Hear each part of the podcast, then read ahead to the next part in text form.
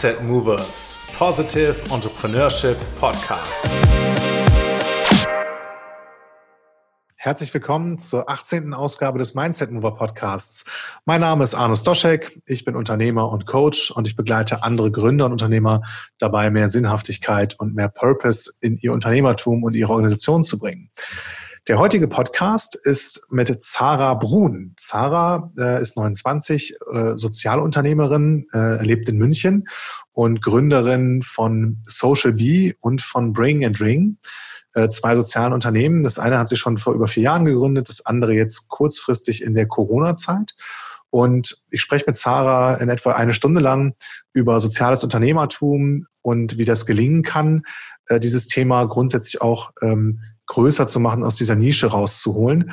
Äh, sie ist schon ein wunderbares Beispiel dafür, ähm, mit, mit vor allem mit Social Bee, weil dieses Unternehmen seit vier Jahren sehr, sehr erfolgreich ähm, geflüchtete Menschen an Unternehmen in Deutschland vermittelt in, über ein Zeitarbeitsmodell. Wie das genau funktioniert, erfahrt ihr jetzt im Interview. Ich wünsche euch ganz, ganz viel Spaß äh, und Inspiration in dem Interview mit Sarah Brun von Social Bee. Los geht's.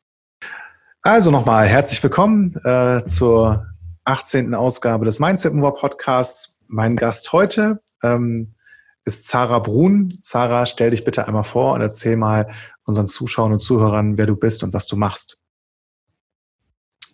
Äh, ja, hi Anne, danke für die Einladung. Also ich bin Zara, ich bin 29, ähm, komme ursprünglich aus Bamberg, jetzt Münchnerin, ähm, seit ein paar Jahren und ähm, habe ursprünglich irgendwie BWL studiert, ganz klassisch äh, im Venture Capital gearbeitet, bis ich sozusagen meine Leidenschaft für Social Entrepreneurship entdeckt habe und jetzt erst Social Bee vor knapp vier Jahren gegründet habe und jetzt zur Corona-Krise auch noch Bring and Ring, also quasi Serial Social Entrepreneur. Und ähm, ja, meine Mission ist tatsächlich im ganzen Bereich Social Entrepreneurship ziemlich was in Bewegung zu setzen. Und deswegen freue ich mich, heute mit dir darüber zu sprechen. Cool. Ähm, dann fange ich aber trotzdem erstmal an zu verstehen, was du so genau machst. Äh, fangen wir mal mit, mit dem Unternehmen an, ähm, Social Bee, was du schon vor vier Jahren gegründet hast. Ähm, was ist Social Bee und was macht ihr genau? Ähm, ja, also wir bei Social Bee ähm, integrieren gerade gering qualifizierte Flüchtlinge in den Arbeitsmarkt. Also es ist ja so, dass ähm, ja einfach der Großteil gerade der gering qualifizierten Geflüchteten kaum Perspektiven hat, in Deutschland Arbeit zu finden. Und viele Unternehmen aber Lust haben, Arbeitskräftemangel und Co. Geflüchtete einzustellen, aber für die ist es einfach viel zu kompliziert.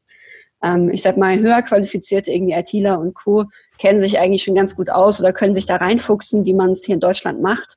Ähm, aber gerade die, ich sag mal, Bottom of the Pyramid, ähm, die nicht so viel Unterstützung haben oder besondere Unterstützung brauchen, für die sind wir da. Und ähm, genau, im Endeffekt sind wir eine zwischengeschaltete Arbeitgeber. Ähm, wir machen es den Unternehmen so einfach wie möglich, Geflüchtete einzustellen, ähm, übernehmen sozusagen die Suche nach passenden Kandidaten. Ähm, gleichzeitig übernehmen wir das komplette Anstellungsrisiko, ähm, die Bürokratie und dann eben, wenn der Geflüchtete bei dem Unternehmen arbeitet, am Ende dann auch die einjährige Betreuung. Also im Endeffekt ist es eine Art Zeitarbeitsfirma, aber gemeinnützig in Verbindung mit einem anderthalbjährigen Integrations- und Begleitprogramm mit dem Ziel, dass die Geflüchteten anschließend in eine dauerhafte Beschäftigung bei den Unternehmen sind, ähm, wenn sie sich sozusagen selber am Arbeitsmarkt zurechtfinden und alle Unterstützung bekommen haben, um auf eigenen Beinen zu stehen. Und wie funktioniert das Geschäftsmodell genau? Du hast gesagt, ihr seid eine GGMBH, das heißt, ihr seid grundsätzlich auch mit Gewinnerzielungsabsicht unterwegs und, und verwendet die Gewinne dann wahrscheinlich ähm, gemeinnützig. Äh, wie verdient ihr denn genau Geld? Also im Endeffekt ist es so, dass ähm, Unternehmen, also wir Unternehmen sagen, hey, wir brauchen Arbeits, wir brauchen gute Mitarbeiter und ähm, melden sich dann bei uns oder beziehungsweise wir gehen auf die Unternehmen zu ähm, und ja, finden die richtigen Mitarbeiter fürs Unternehmen, stellen die über Zeitarbeit an. Das heißt, das Unternehmen bezahlt einen festen Stundensatz von, an uns. Wir zahlen die Löhne der Geflüchteten davon und von dem Delta eben noch ein begleitendes Integrationsprogramm. Ähm, genau, das ist unser Geschäftsmodell. Ähm, aktuell tragen wir uns damit noch nicht selber, das ist aber unser Ziel. Ähm, also von Gewinn, eine GmbH ist auch nicht gewinnorientiert, sondern es das bedeutet, dass man quasi unternehmerisch handelt, aber eben auch Spenden annehmen darf. Das ist sozusagen unser Venture Capital, sind Spenden von Leuten, um uns quasi selber aufzubauen. Wir werden nie sozusagen Gewinne erwirtschaften oder erzielen, die wir irgendwie rückzahlen können, sondern es ist natürlich eben bei uns geht es darum, ja, Geflüchtete zu integrieren. Und da wollen, ist unser Ziel vor allem, die schwarze Null selbsttragend zu sein, um langfristig eben unabhängig von Trends, von Spendenbereitschaften zu sein. Aber brauchen natürlich ähm, die, um quasi jetzt den, den Aufbau zu stemmen. Okay. Ja, auch danke nochmal, dass du das, das nochmal klar gemacht hast. Ähm, um das richtig einzuordnen, klar, eine, eine GmbH, eine gemeinnützige GmbH darf gar keine oder äh, hat keine klassische Gewinnerzielungsabsicht. Äh, ihr wollt aber natürlich positive Deckungsbeiträge erwirtschaften, von denen ihr dann äh, genau. hauptsächlich die Integrationsprogramme, die, die dann über ein Jahr laufen, finanzieren könnt. Ja? Genau. Und ähm, was, was die, für mich somit die spannendste Frage ist, was hat dich denn angetrieben, äh, äh vor vier Jahren dir, dir dieses Thema genau anzuschauen? Und du sagst, du warst vorher auch im VC-Bereich unterwegs ähm, und, und dann selbst eine Firma äh, und dann auch noch eine gemeinnützige Firma in dem Bereich zu gründen? Ähm, ja, also irgendwie, ich muss ganz ehrlich sagen, man rutscht da auch so ein bisschen rein. Ähm, ich glaube, hätte man jetzt irgendwie vor ein paar Jahren gesagt, dass ich eine Zeitarbeitsfirma, eine gemeinnützige für Geflüchtete aufmache, äh, ich glaube, da hätte ich wahrscheinlich jedem irgendwie den Vogel gezeigt, weil das jetzt irgendwie nicht das ist, irgendwie, was ich mir zumindest äh, während meinem Bachelor- und Masterstudium äh, zumindest ähm, auf dem Schirm oder auf dem Plan hatte. Aber es ist irgendwie ganz schön, wie, wie man sich da so rein entwickelt. Ähm, ich hatte, ich sag mal, nach dem oder während dem Studium habe ich ja gegründet und damals keinen Plan von Integration, äh, kaum Kontakt zu Geflüchteten, kannte GmbHs überhaupt nicht. Also Social Entrepreneurship war mir kein so ein wirklicher Begriff. Ähm, und ja, das Thema Zeitarbeit kannte ich sowieso auch überhaupt nicht. Ähm, also es war so ein bisschen, ja, ich glaube, mal eine aufregende Reise.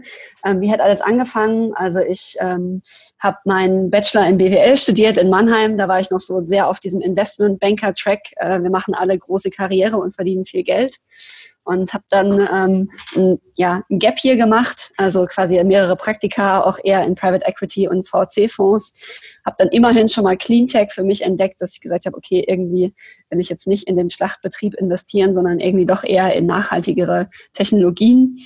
Ähm, und habe dann während der Zeit, das habe ich während meinem Master auch weitergemacht, nebenher in dem VC gearbeitet ähm, und habe dann einfach gemerkt, hey, ich habe so viele coole Gründer kennengelernt, die super inspirierend sind, die eben mit unternehmerischen Mitteln was bewegen wollen, da eben im grünen und nachhaltigen Bereich.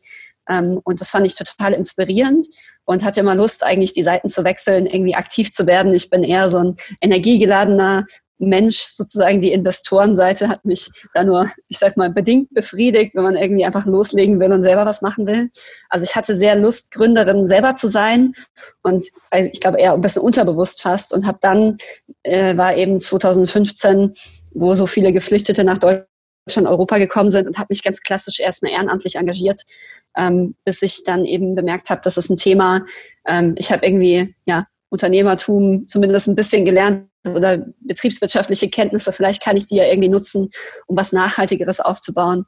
Am Anfang ist natürlich die Suppenküche total wichtig, aber was ist eigentlich danach mit den Menschen, äh, wenn sie erstmal ein Dach auf, über dem Kopf haben, wie geht dann ihr Leben weiter?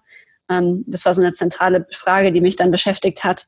Und dann habe ich gedacht, okay, wer, wenn nicht ich, soll dann in dem Bereich was machen und habe dann vieles ausprobiert. Ich sag mal, Zeitarbeit ist es dann erst geworden. Spannend, wirklich, wirklich, cool. Und da, vor vier Jahren, ähm, also um es nochmal richtig einzuordnen, da ging auch die Diskussion um, um das Thema, äh, also Flüchtlingsaufnahme von Flüchtlingen, dass, dass wir eigentlich gerade in so einer Zeit sind, äh, einer Völkerwanderung wahrscheinlich, wenn, so würde ich das beschreiben, ja. Ähm, und das hat dich dann dazu gebracht zu sagen, nachdem du dich erstmal engagiert hast im, Bereich Suppenküche und, und Leuten geholfen hast, wie kann ich was, was erschaffen, was, was dauerhaft hilft und auch über den ersten Bedarf hinaus. Ähm, was waren denn so die, ähm, die, die ersten Stolpersteine, die ihr aus dem Weg räumen musstet? Weil ich kenne das ja aus dem Startup-Bereich. Die allermeisten Ideen ähm, schaffen es ja gar nicht, vier Jahre äh, äh, am, am Start zu sein, sondern vergehen dann ganz schnell wieder. Ähm, welche Hürden durftest du denn mit deinem Team oder ähm, also hast, hast du alleine gegründet oder mit jemandem zusammen? Ähm, und wie hast du oder ihr dann äh, äh welche ersten Hürden überwunden? Ähm, ja, ich würde sagen, es hat sehr wild gestartet. Ich weiß im Nachhinein auch nicht, wo meine Besessenheit zu diesem Thema herkam. Ich war wirklich besessen, einfach was im Thema, also ich kann nur sagen, quasi Leidenschaft fürs Thema Geflüchtete war da und dann eben der Drang, unternehmerisch damit eine Lösung zu schaffen.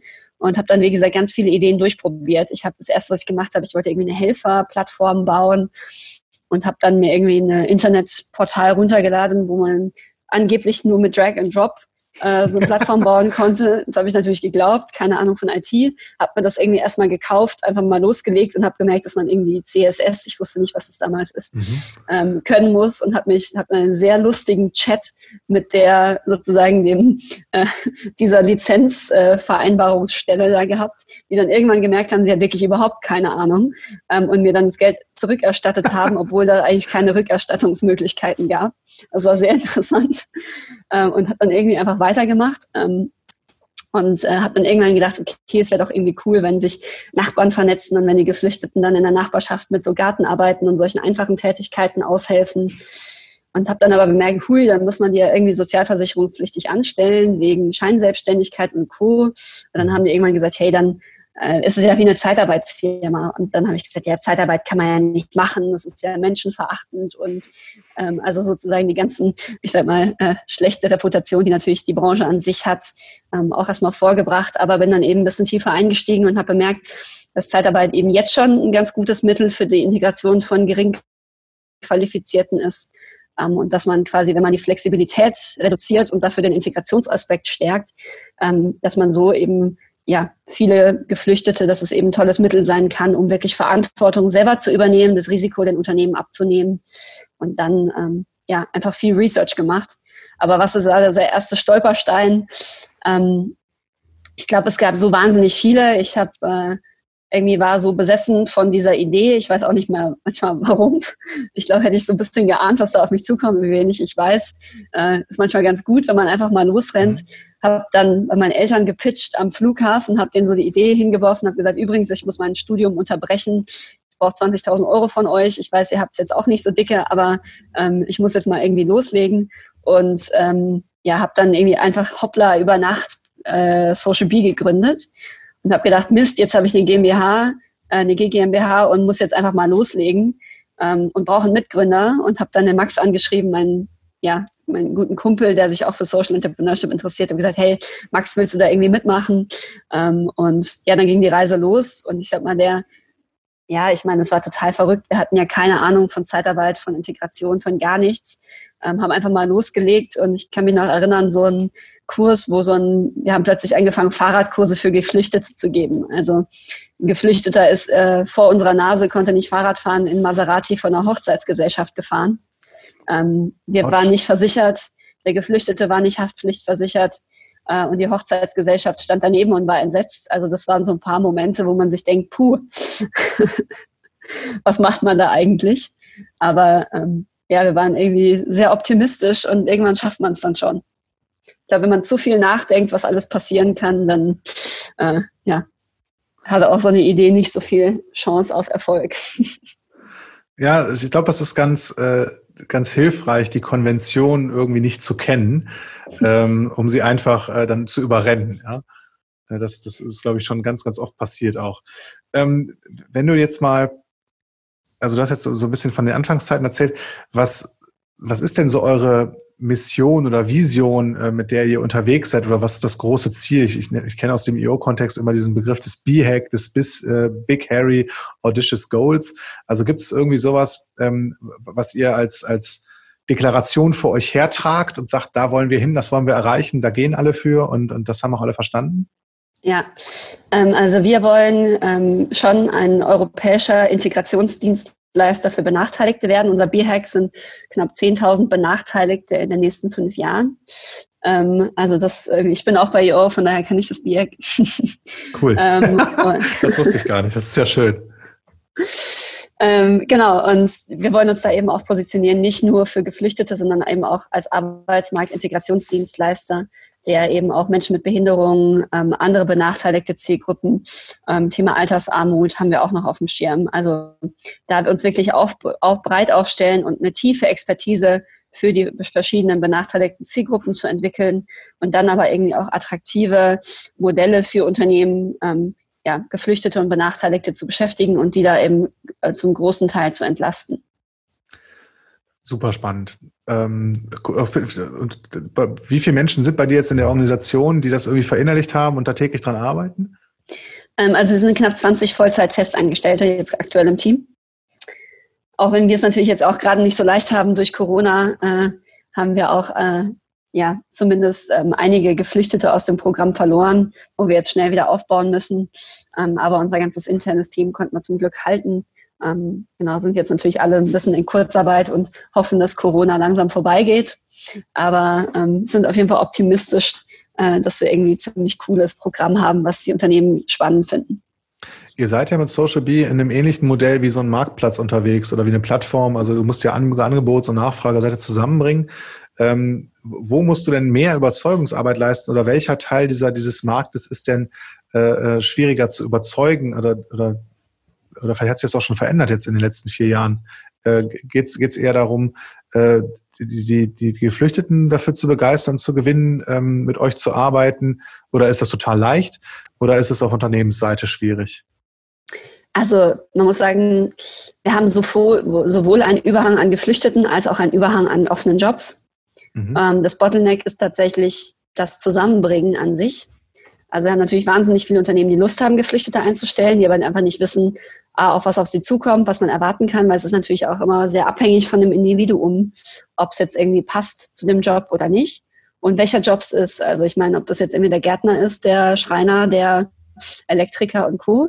Also es müssen sowohl äh, Qualifikation oder sozusagen Interesse an Qualifikation mit einem Zeit und einem Ort zusammenpassen. Also ein Schreiner sucht, äh, sag mal so, wir bekommen Auftrag von einem Schreiner, der, äh, ich weiß nicht, im Norden von München wohnt und in den nächsten zwei Wochen jemanden braucht. Und dann haben wir natürlich einen Pool an Geflüchteten, die ähm, ja, von denen nur ein kleiner Teil Interesse an Schreinertätigkeiten hat, äh, vielleicht auch nicht innerhalb der nächsten zwei Wochen direkt verfügbar ist, weil wir irgendwie Arbeitserlaubnis und sowas beantragen müssen und dann irgendwie der noch über eine Stunde äh, in den Norden pendelt, weil er im Süden ist und nicht mobil ist. Also von daher haben wir sowohl einen Überhang an Jobs als auch einen Überhang an Geflüchteten, müssen da ein gutes Matching zwischen Zeit, Ort und Interesse an, der, an dem Beruf ähm, ähm, herbekommen und das Erwartungsmanagement noch gestalten. Also sowohl der Geflüchtete sagt, ich habe Lust am Schreinerjob, als auch der Schreiner sagt, ach, der muss gar nicht so viel Deutsch können. Ähm, und am Schluss heißt, muss gar nicht so viel Deutsch können, dann doch, ach, der kann ja noch nicht gut genug. Und der mhm. Geflüchtete sagt, ach, Schreiner will ich doch nicht machen. Also das ist immer so eine Herausforderung und ich glaube, unsere Hauptfunktion äh, ist ein gutes Matching und Erwartungsmanagement hinzubekommen. Ähm, und ich glaube, da hilft uns, ja, das ist natürlich ein Learning der letzten vier Jahre gewesen, äh, dass man da, ich sag mal, eine gute Einschätzung machen kann, um ja so erfolgreich wie möglich Leute ins, in unser Programm und bei den Geflüchteten, bei den Unternehmen einzustellen. Und wie findet ihr das raus? Macht ihr dann äh, Interviews mit den, mit den äh, Geflüchteten, also mit den Kandidaten? Ähm, oder gibt es da irgendwie so ein Programm, was ihr aufgesetzt habt, dass die verschiedene Sachen irgendwie erstmal sehen und kennenlernen? Ähm, wie, wie sieht das aus? Also wir hatten uns da schon viel überlegt, ähm, was wir da irgendwie an, ich sag mal, von Kompetenzkarten und Co., was man alles machen könnte. Am Schluss haben sich doch einfach die persönlichen Interviews und die Einschätzung unserer Profi-Recruiterin, die jetzt irgendwie schon ähm, über 1000 Interviews geführt haben, äh, irgendwie bewährt. Also einfach eine Expertise, die man sich irgendwie aufbaut. Ähm, und dann ähm, ja, im Endeffekt ist es ein zweistufiger Recruiting-Prozess. Erstmal lernt man die Person kennen, fragt, was sie will, was sie sich wirklich wünscht, fragt mit so Fotos noch ab, ob sie sich wirklich was unter dem Job vorstellen kann und dann noch so, also sozusagen die Basics. Und dann macht man eine Herstellung der Job-Matches, dann gibt es aber noch ein Jobgespräch, bevor man jemanden zum Kunden schickt, ähm, was die Vertriebler dann nochmal sagen, hey, interessierst du dich wirklich für diesen Job? Weißt du, was das bedeutet? Zeigen nochmal irgendwie Videos. Ähm, und es gibt nochmal einen kurzen Mathe- und Deutschtest, ähm, um nochmal die Basics abzufragen.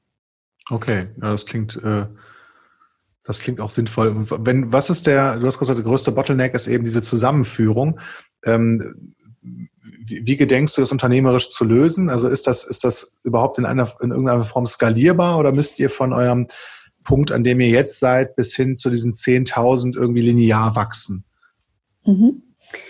Ähm, also wir haben jetzt unser klassisches Modell, ist ja das Zeitarbeitsmodell, was wir auch in München und Stuttgart machen. Man muss sagen, um das zu skalieren, wir sind eine Plattform, aber leider keine digitale Plattform, was auch einfach unser Hauptfaktor bei, bei Social Bee ist oder der, die Hauptwertschöpfung ist, dass wir lokal unterwegs sind, dass wir den Kontakt zu Menschen haben, weil unsere mhm. Zielgruppe einfach nicht digital affin ist. Ähm, und dann quasi das von, da, von daher, wie auch andere Zeitarbeitsfirmen, ist es eben ein lokales Geschäft, was man sozusagen skaliert über Personal. Man hat einfach Personalschlüssel, über die man skaliert, die man vorfinanzieren muss, was wahnsinnig aufwendig ist. Deswegen überlegen wir uns jetzt schon auch neue Skalierungsformen, also von einem Franchise, was aktuell im Gespräch ist, aber ähm, wir machen jetzt auch, und das ist eben ganz neu, ähm, Projekte, Großprojekte mit Unternehmen. Also viele Unternehmen sagen irgendwie, ja, dann stellen wir doch mal einen ein. Und je nachdem, ob bei diesem einen Geflüchteten alles gut läuft oder schlecht läuft, ähm, wird es ein großes Gemeinschaftsprojekt oder wird eben keins. So. Mhm. Und viele unter, gerade die N großen Unternehmen. Das ist ja oft eine scheiß Idee, ne? daraus große Ableitungen zu treffen. Richtig. Und wir haben jetzt eben viele große Unternehmen, die dann gesagt haben, da sind wir durch mega die großen Compliance-Prozesse durch, wie zum Beispiel bei Daimler, um am Schluss dann ein, zwei Geflüchtete einzustellen. Das lohnt sich weder für Daimler noch für uns.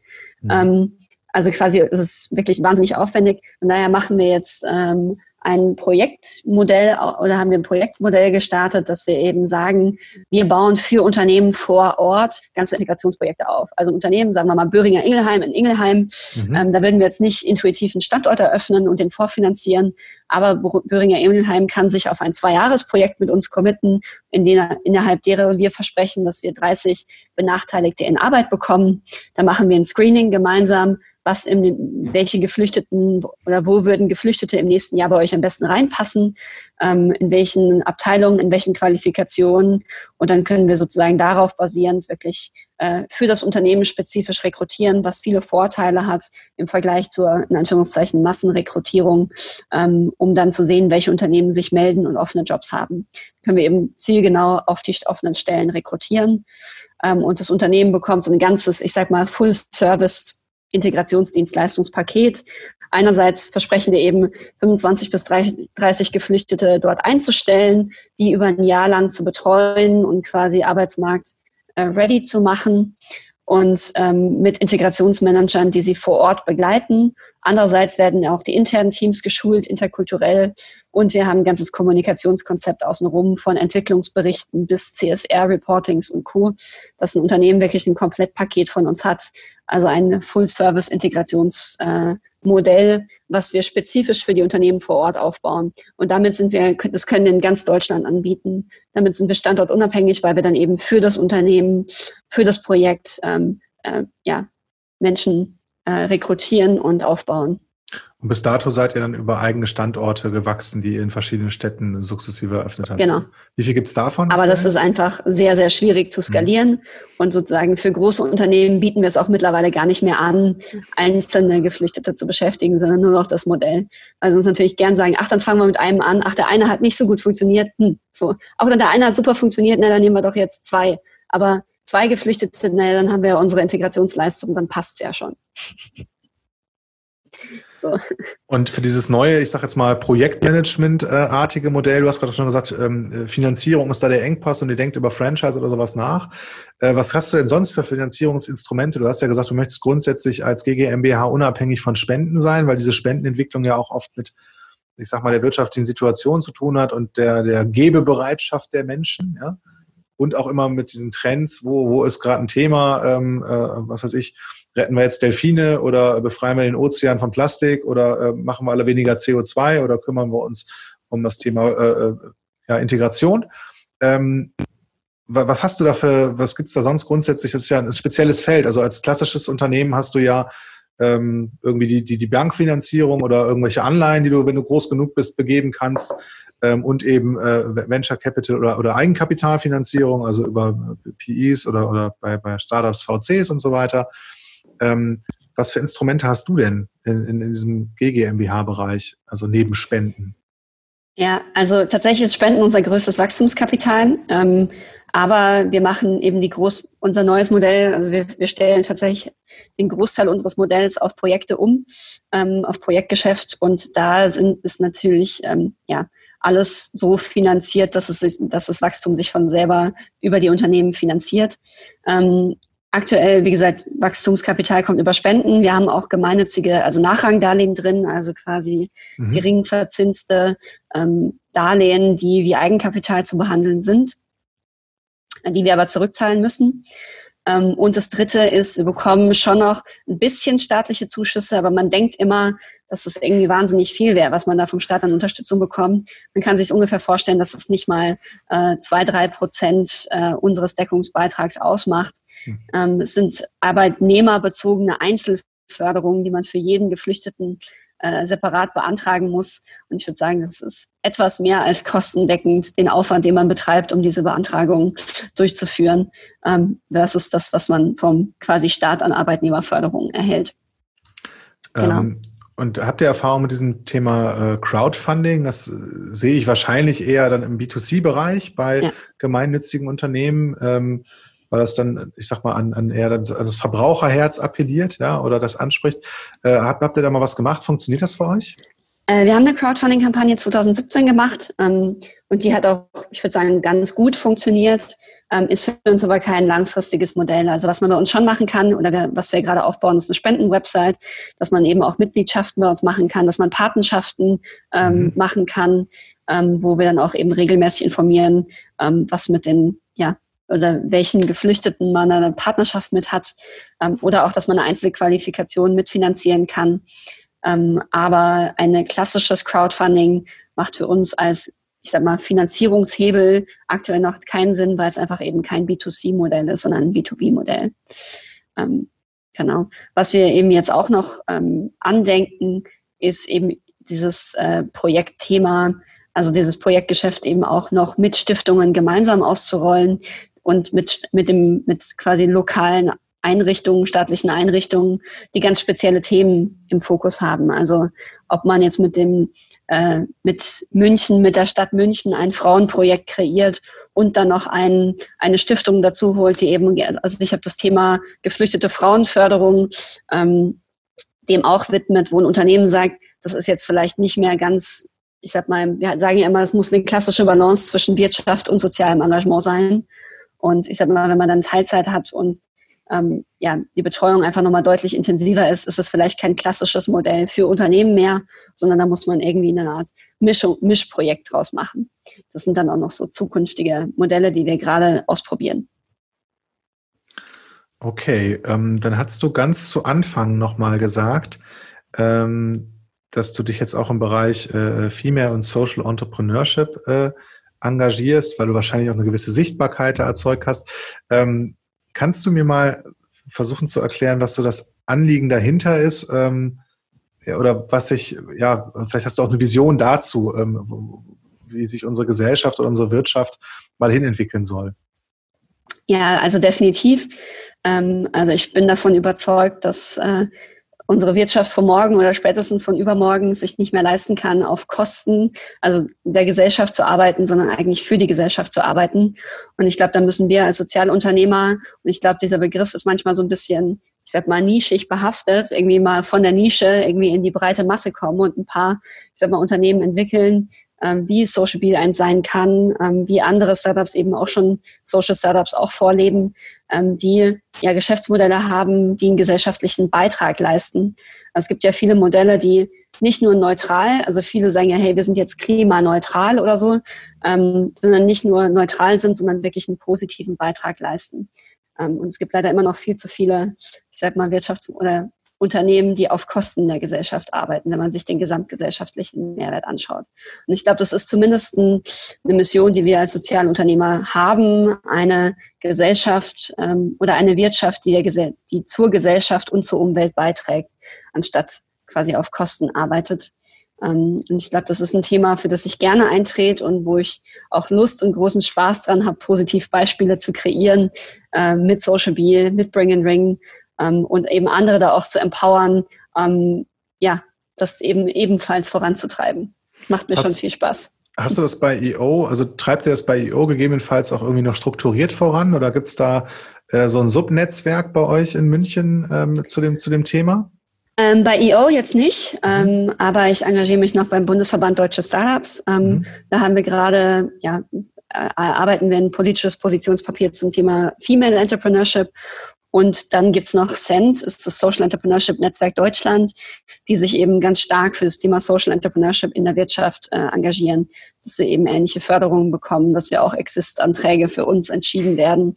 Also dass quasi die klassischen Startup-Förderungen mindestens schon mal auch auf Social Startups äh, umgemünzt werden und ähm, dass es eben überhaupt ein Thema in der Politik auch wird. Und ich glaube, die viele Parteien greifen es tatsächlich auch schon auf. Also ich habe vor äh, letzte Woche erst mit äh, Kevin Kühnert und Lars Klingbeil diskutiert, eben über das Thema Gemeinwohl, Gemeinwohlökonomie. Mhm. Ähm, also ich glaube, es ist zumindest jetzt auch durch Corona, ob's äh, hat es vielleicht nochmal den, den Scheinwerfer angemacht ähm, und vielleicht ist das Bewusstsein gerade ein bisschen mehr da für das Thema Social Entrepreneurship und ich hoffe, das hält natürlich noch an. Der Sektor hat sich schon wahnsinnig entwickelt. Also vor fünf Jahren wusste, glaube ich, oder war es wirklich noch eine extreme Nische und jetzt ist schon der Großteil der Startups, die gegründet werden, haben zumindest eine gesellschaftliche oder Umweltmission. Ähm, also auch im, im Startup-Verband nimmst du das so wahr, dass das äh, sich schon so sehr durchgesetzt hat, ja? Ja, also ich glaube, 42 Prozent der äh, neu gegründeten Startups ähm, würden sich dem Thema Impact zuschreiben und ähm, haben eben entweder eine gesellschaftliche oder eine grüne Mission. Ich hoffe, ich habe es jetzt richtig wiedergegeben. Kann ja, ach, hoffentlich. also, ähm, also ohne die Zahl jetzt zu challengen, äh, das, das, das wäre ja großartig. Ich nehme das auch so wahr.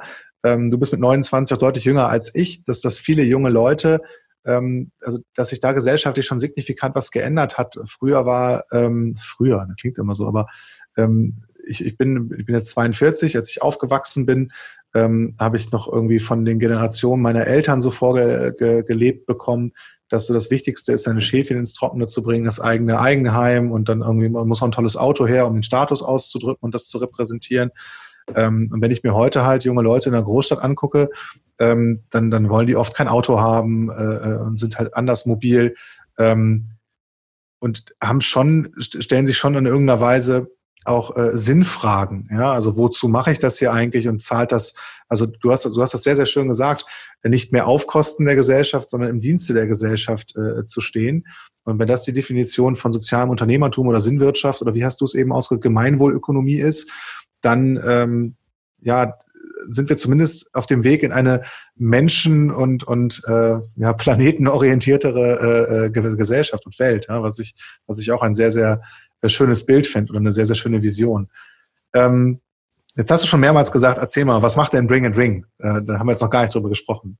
Achso, ja, ähm, also es war ja tatsächlich, ähm, als wir angefangen haben, bei Social B ein bisschen runterzufahren, wir mussten ja auch jetzt in Kurzarbeit gehen, war es natürlich ein Riesenthema. Ähm, also es hat mich emotional wahnsinnig belastet und ich habe gedacht, hey, ähm, was passiert jetzt eigentlich hier in Deutschland, in Europa, in der Welt gerade? Ich habe natürlich einerseits durch Lockdown selber viele Sorgen gemacht. Jeder Mensch war plötzlich betroffen von der Krise. Ich glaube, das hat man auch ganz selten, ähm, dass wirklich alle betroffen sind. Mhm. Ähm, und habe dann irgendwie gedacht, okay, ich habe jetzt so viele negative Gefühle gerade ähm, nach den ganzen Teamgesprächen. Wie kann ich mich denn vielleicht dieses ganze Negative jetzt in was Positives umwandeln? Hatte ein ganz spannendes Telefonat mit einem guten Freund von mir, der sagte, hey Zara, jetzt push dich mal. Du sagst doch immer, Sozialunternehmer ähm, lösen irgendwie gesellschaftliche Probleme. Das ist ja wohl jetzt mal ein gesellschaftliches Problem. Also jetzt hör mal auf, hier rumzuheulen, sondern pack mal an. So. Und dann, Hat dich getriggert, ähm, ja? Äh, ja, definitiv. Ich glaube, in der, es war die, die Nacht, ich glaube, war eine, eine der, der wenigen Nächte, die ich mal wieder komplett durchgearbeitet habe. Ich habe dann irgendwie das äh, Telefonat war um 10, ich glaube bis 6 Uhr früh recherchiert und gearbeitet und überlegt, was kann ich jetzt irgendwie zur Krise beitragen, hat, um mich so ein bisschen auch abzulenken von dieser ganzen negativen Emotions, die man dazu hat. Und äh, bin dann auf die Idee zu Bring and Ring gekommen. Ich glaube, das Thema Einkaufshilfe war ja zentral und ich habe mir angeguckt, was gibt's denn da gerade so für Lösungen? Und es war alles irgendwie mit Zettel aufhängen bis, äh, also sozusagen sehr viel offline und mhm. sehr viel quasi dezentral.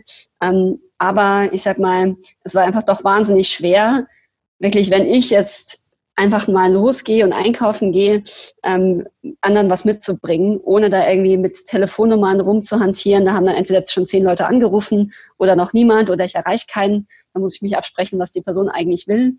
Ähm, und das sozusagen, oder ich muss in der Organisation Mitglied sein, um da irgendwie helfen zu können.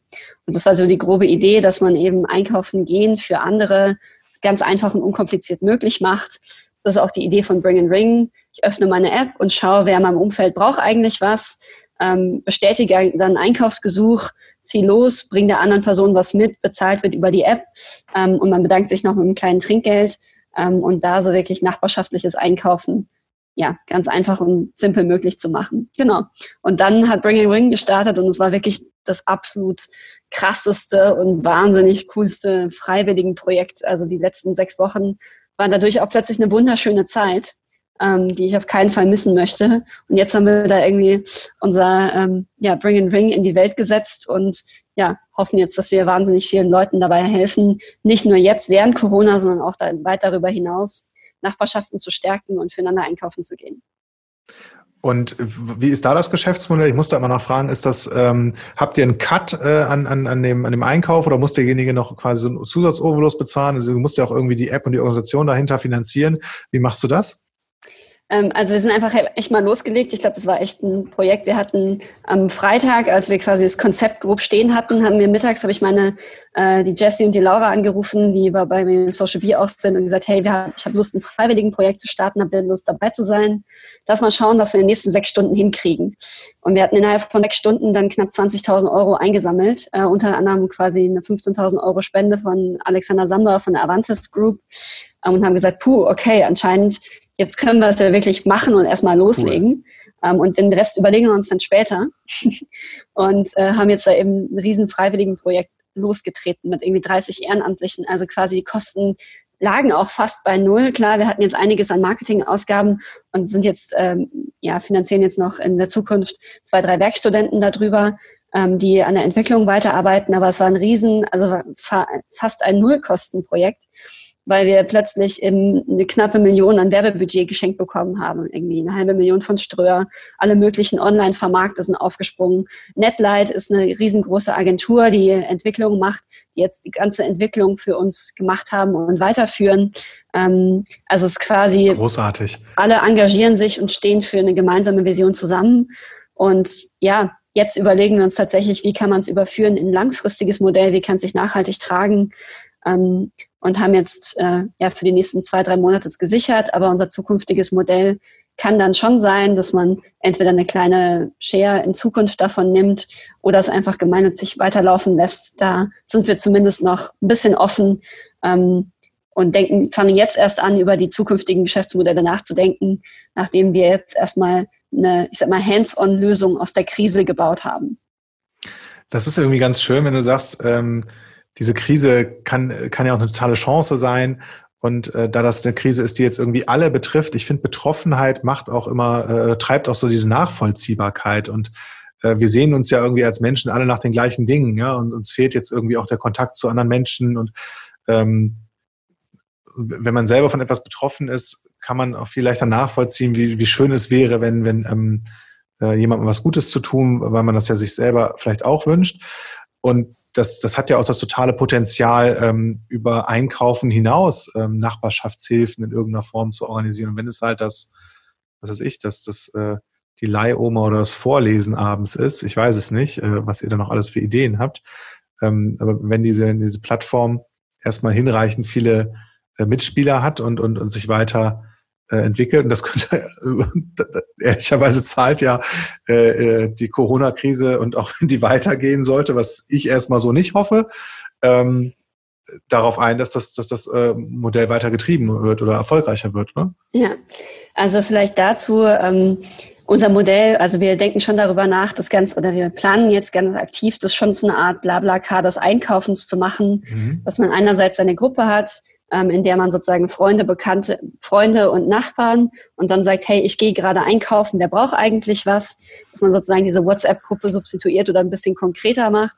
Dann kriegen die anderen Infos, hey, die Zara ist gerade auf dem Weg zum Aldi oder zum Ikea. Ich kann ja mal schreiben, dass ich auch was brauche.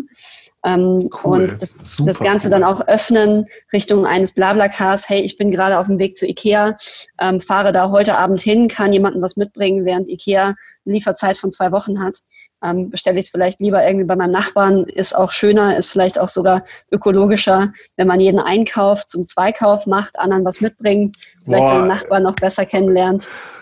Okay, Marketing fällt ja nicht so schwer, ne? Also dieses, Wir haben auch super Agenturen, die uns dabei unterstützen. Großartig. Also Jung von Matt, die äh, ähm, quasi auch die ganze Idee mitentwickelt haben. Fischer Appelt, da haben wir irgendwie eine, eine Riesenkampagne mit denen auch gemacht und auch Heimat Active, da haben wir gerade diese Riesenkampagne Ich gehe für dich Namen. mit Promis und Co. gemacht. Also da ähm, fällt uns bestimmt noch vieles ein, wie wir da nachbarschaftlichen Zusammenhalt ziemlich cool auch langfristig etablieren können mit diesem Einkaufsthema unfassbar coole Story. Also das finde ich, ich, ich nehme auch die Begeisterung hier wahr, wenn du darüber sprichst, ja, ähm, und kann mir vorstellen, dass das, du sagst seit sechs Wochen ist, dass das, das tolle sechs Wochen waren bisher, ja?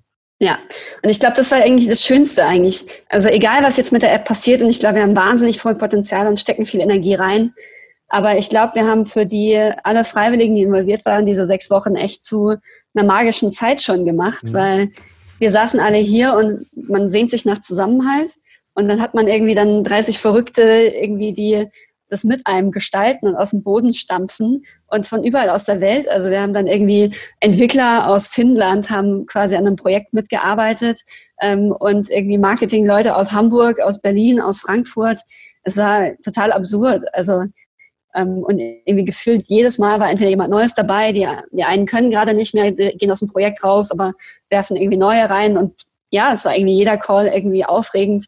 Und da bin ich ja unheimlich dankbar auch über die Reise der letzten sechs Wochen und wie viel mit so einer, ja, einfach so einer Solidaritätswelle entstanden ist, quasi auf Nullkostenbasis ist so ein Projekt ähm, mit einem Haufen Freiwilliger und super viel Liebe und Leidenschaft entstanden.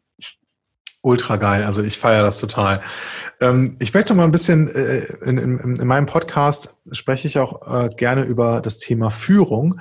Und du hast ja gesagt, du hast vor vier Jahren gegründet und warst da vorher äh, auch schon so in der VC-Welt ähm, nach deinem Studium unterwegs. Dort wird ja wahrscheinlich, also A sind das sehr, sehr kleine Teams oder relativ kleine Unternehmen äh, ähm, äh, im PI und, und äh, VC-Bereich. Aber da hast du ja wahrscheinlich eine andere Führungskultur kennengelernt oder auch nicht, ähm, als du sie heute lebst. Was mich aber interessiert, wie führst du eigentlich deine Unternehmen und ähm, was hast du so über Führung gelernt? Was funktioniert und was vielleicht für dich nicht funktioniert? Ja, also ich meine, ich bin 29 und ich frage mich manchmal, wie das in anderen Unternehmen schon auch funktioniert. Also ich glaube, ich habe viel on the, on the fly gelernt. Ähm, ich würde aber nicht mal sagen, dass ich eine besonders gute Führungskraft bin. Also ich finde, es ist manchmal irgendwie ein bisschen schwer, weil ich da auch wenig Vergleichswerte habe. Ich war halt wenig angestellt. Ähm, damals bei VC war ich irgendwie zwei Jahre Werkstudent, habe da ein bisschen was mitbekommen. Aber ich kann jetzt nicht so viel Referenzen sagen. Ähm, ich glaube, was zumindest meine Strategie ist oder wo ich, was ich glaube, was, gut, was ich gut kann, ist irgendwie andere inspirieren, für ein Thema begeistern ähm, und irgendwie mitziehen, an der großen Vision schrauben. Also quasi einmal Huckepack zu nehmen und mit denen loszurennen ich glaube, was eine zweite große Herausforderung ist, dass man irgendwie alle immer abholt, Kommunikation, dass alle am Ball sind. Ähm, und ich muss auch sagen, dass wir ja ganz viel ja, einfach mal come as you are. Ich glaube, vieles wird auch von den Mitarbeitern oder vorgegeben und gestaltet. Ich glaube, da habe ich auch wahnsinnig viel gelernt. Ähm, jeder versteht das Thema Social Entrepreneurship ein bisschen anders bei uns und sich da erstmal auf eine gemeinsame Linie zu einigen, zu sagen, okay, was ist denn Social Entrepreneurship? Wie viel Business darf ich machen? Wie viel Soziales darf ich machen? Wenn ich quasi aus der BWL studiert habe und jemand anders quasi äh, fünf oder zehn Jahre äh, aus im sozialen Bereich schon gearbeitet hat, da sprengt man sozusagen die Kulturen. Die, die Gemeinschafts- oder diese Mischkultur, die sich ergeben hat, ergibt sich oder hat sich einfach bei uns bei Social B schön ergeben wahnsinnig befruchtend in alle Seiten, aber es ist als Führungskraft manchmal nicht leicht, sozusagen diese verschiedenen, ich sag mal, ähm, Interpretationen zumindest zu einer großen Vision zu formen. Ich glaube, das ist die Hauptaufgabe, die wir irgendwie machen. Und andererseits, ähm, ja, auch wirklich dran zu bleiben. Also ich bin wahnsinnig froh, dass ich noch einen, äh, den Robert am Start habe, ist unser COO bei Social Bee, der einfach wahnsinnig ja, sich ums Team kümmert und wirklich, ähm, ja, also wahnsinnig viel Zeit, ich sag mal sagen, das ist unser Innenminister, sagen wir immer so ganz klassisch. Ähm, und ich glaube, da ist auch gut, dass man sich in der Führung ergänzt mit auf die Stärken, die man hat. Ich glaube, ich bin sicherlich nicht äh, die Beste, wenn es um Details geht, wenn es um Nachhalten geht, wenn es um ja selbst auch Projektmanagement geht. Da habe ich jetzt auch viel gelernt. Ähm, aber ich habe immer ja ganz coole, ja, bin einfach wahnsinnig dankbar, dass ich den Robert habe, der quasi darin super stark ist und wir uns da jeder auf seine Stärken konzentriert.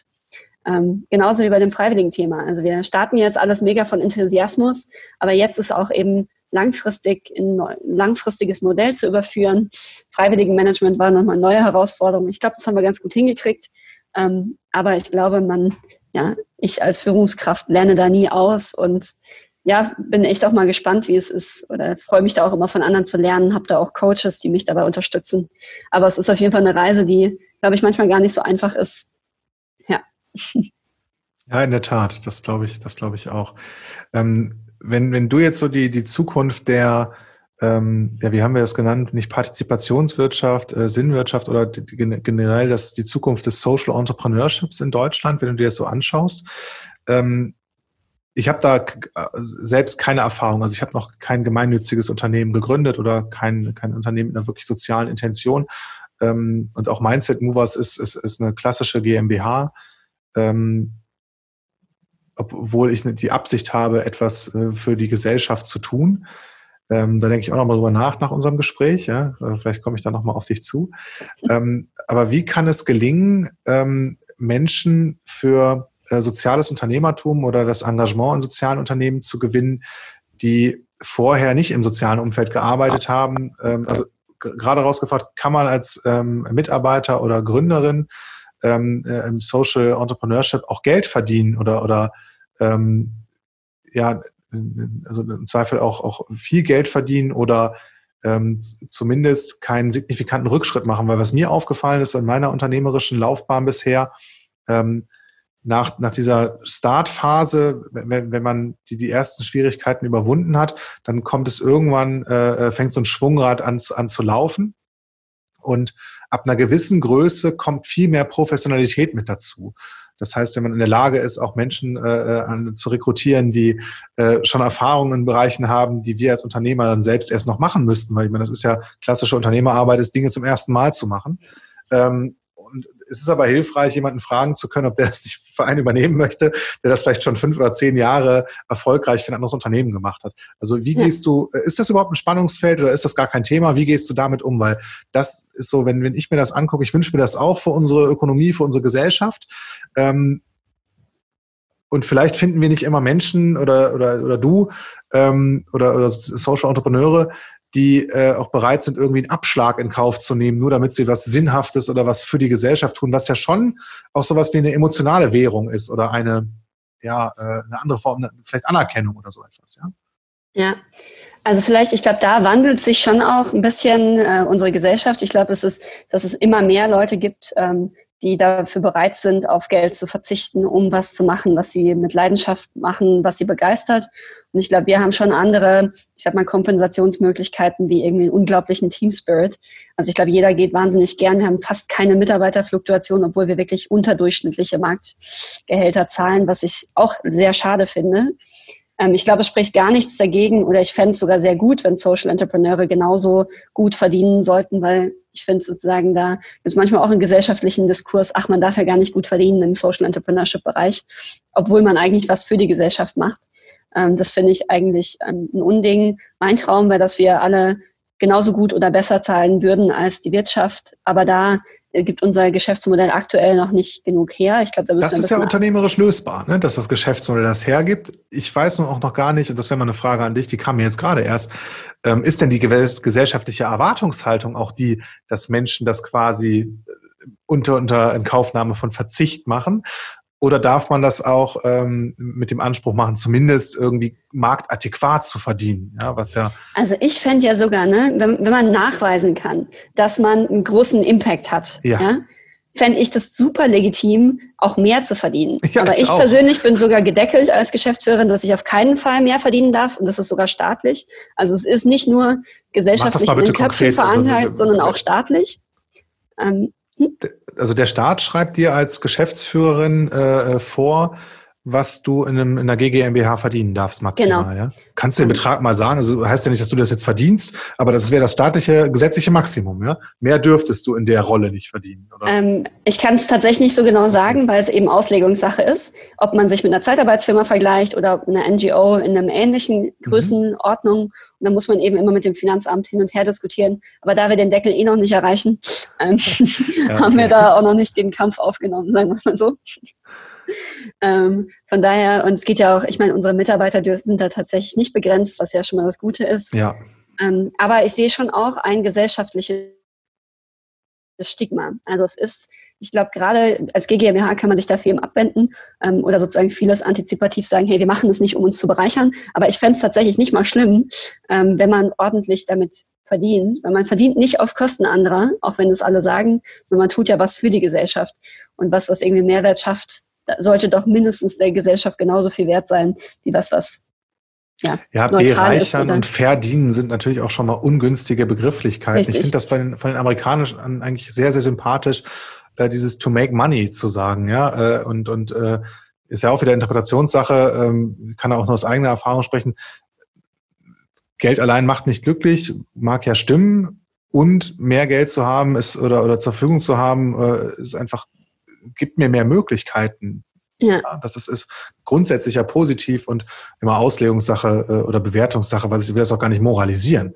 Ja, ähm, wobei es wird immer moralisiert. Also tatsächlich ja. muss ich mir regelmäßig den Diskussionen stellen, auch ob ich integer bin, wenn ich damit auch irgendwie ein Geschäfts Diskussion, die man nicht nur innerhalb, sondern innerhalb diskutiert. Ähm, also es wird dann irgendwie verdient, weil ähm, dann soll man doch lieber gleich was machen und dann dazu stehen, dass man Geld verdienen möchte. So, das sind so die ganz klassischen Argumente, die ich im Freundeskreis höre, die man gesellschaftlich hm. hört ähm, und die ich nicht so 100 Prozent oder wo man immer wieder gegen ankämpfen muss, weil eben sehr starkes Schwarz-Weiß-Denken da ist. Entweder Geld machen oder Exakt, sich genau. engagieren genau. und das ist, geht da nicht zusammen. Und das zahlt und das halt dann nicht auf die gemeinsame Sache dieser, dieser Förderung der Sinnwirtschaft oder der Gemeinwohlökonomie genau. ein, wenn das ein Entweder-Oder ist. Es muss halt ein Und sein, also eine Verbindung. Ja? Ich, ich muss halt ja. was, was Sinnvolles, Gutes tun dürfen und da unfassbar viel Geld mit verdienen können.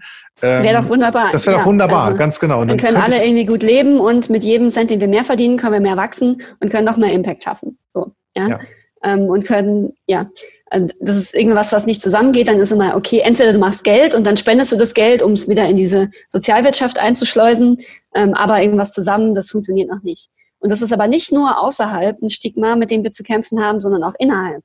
Also selbst innerhalb bei uns gibt es da eben die Bandbreite. Wie gesagt, ich eben sehr ähm, sozial und unternehmerisch kann zusammengehen, aber viele, die aus dem Organisationsbereich kommen, sagen, und das ist auch nichts, was man irgendwie bewerten kann oder sollte, sagen, ich bin intrinsisch motiviert und wenn du mir Geld, viel Geld dafür gibst für den Impact, den ich mache, bin ich plötzlich nicht mehr intrinsisch, sondern monetär incentiviert. Also wir hatten zum Beispiel das Thema Vertriebsprämie für jeden Geflüchteten, der eingestellt wird, mhm. wo ich gesagt habe, ja, ist doch wunderbar, du stellst einen Geflüchteten ein und kriegst eine kleine Belohnung und hast irgendwie einen kleinen Anreiz und ähm, sozusagen aus der klassischen unternehmerischen Denke ähm, aber tatsächlich hat sich ähm, das Sales-Team dann dagegen entschieden und hat gesagt, nee, wir haben lieber sozusagen einen Festpreis für alle, weil sonst würden wir die Prämie nur an unser ganzes Team umverteilen. Aber es war quasi eine Gemeinschaftsleistung, was ich wunderschön eigentlich von der Kultur her finde. Ähm, aber wir sind auch nicht mehr intrinsisch motiviert, wenn wir eine Kopfgeldprämie bekommen, ähm, sondern wir wollen einfach quasi intrinsisch das tun, weswegen wir hier angetreten sind. Also auch da gibt es die Diskussion innerhalb unseres Teams. Ähm, und ich glaube, diesen, ja, uns hilft am Ende nur viel im Diskurs zu sein und die verschiedenen Meinungen auch zu, sozusagen zu vertreten und da auch nicht mit der Moralkeule zu kommen, sondern auch zu schauen, was passt jetzt zu jedem einzelnen wahrscheinlich Mitarbeiter bei uns irgendwie am besten. Und wenn die ja, wenn sie demotiviert, dann müssen wir eben andere Möglichkeiten finden. Weil ich glaube, das Wichtigste bei uns ist die Motivation bei allen Mitarbeitern zu erhalten.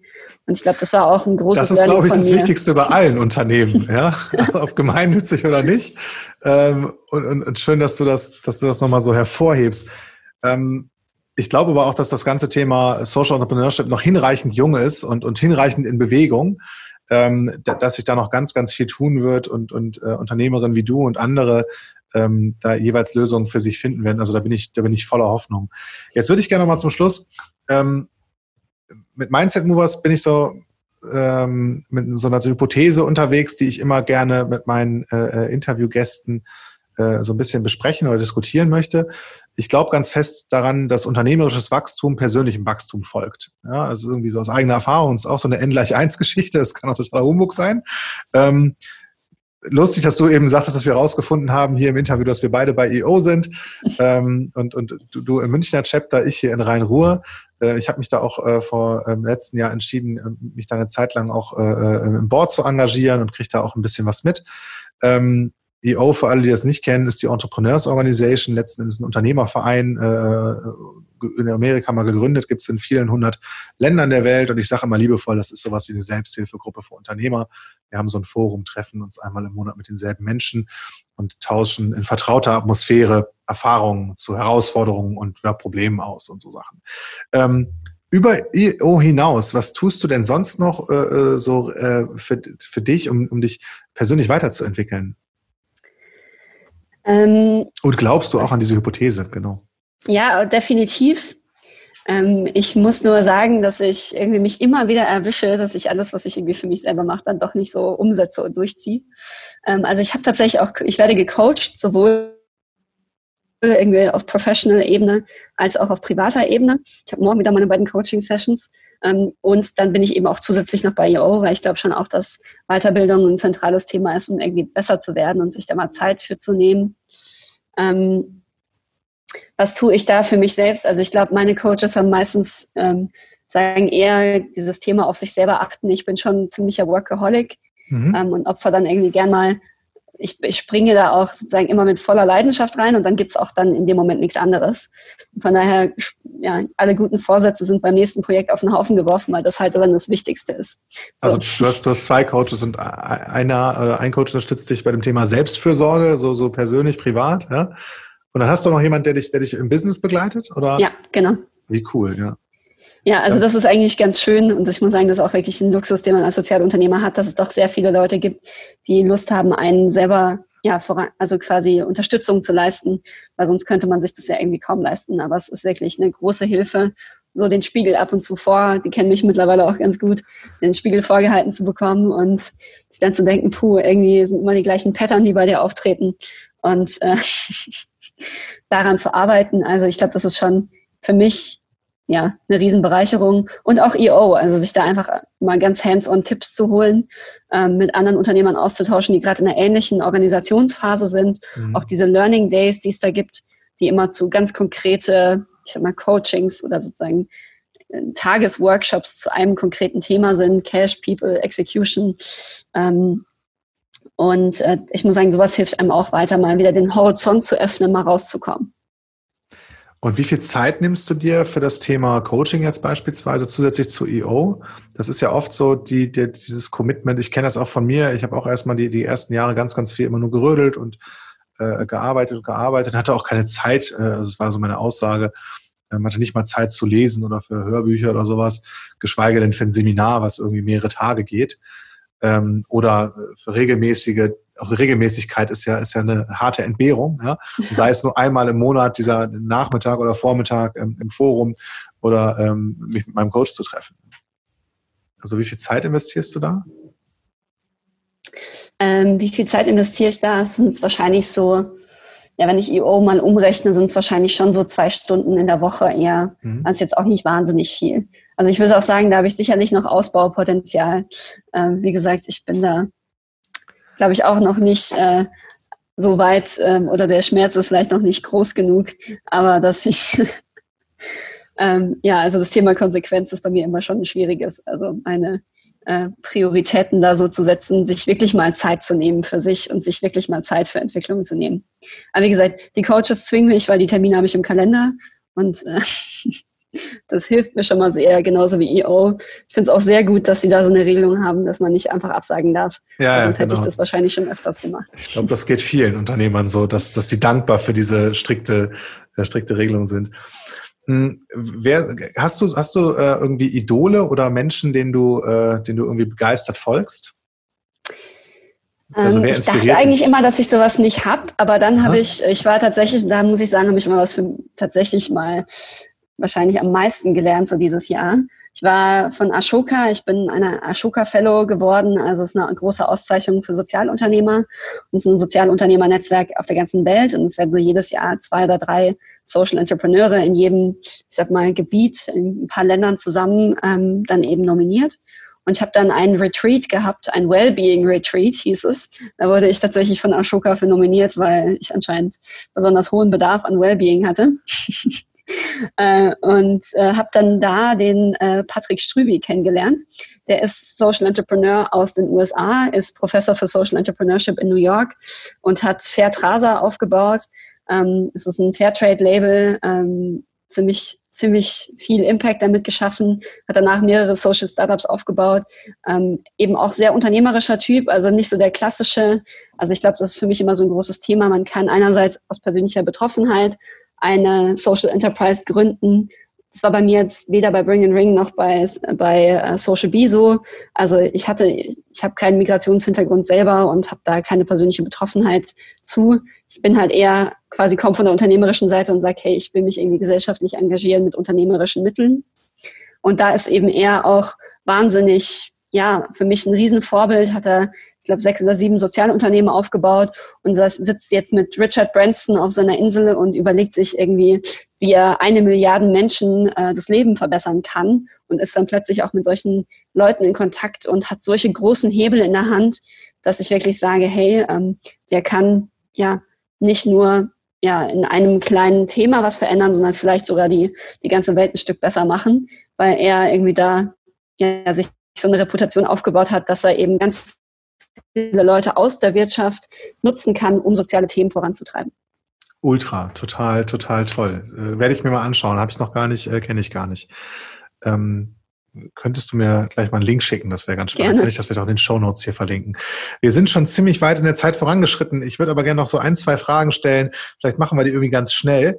Ähm, du hast es gerade so gesagt, äh, du bist auch Workaholic und stürzt dich dann total tief rein.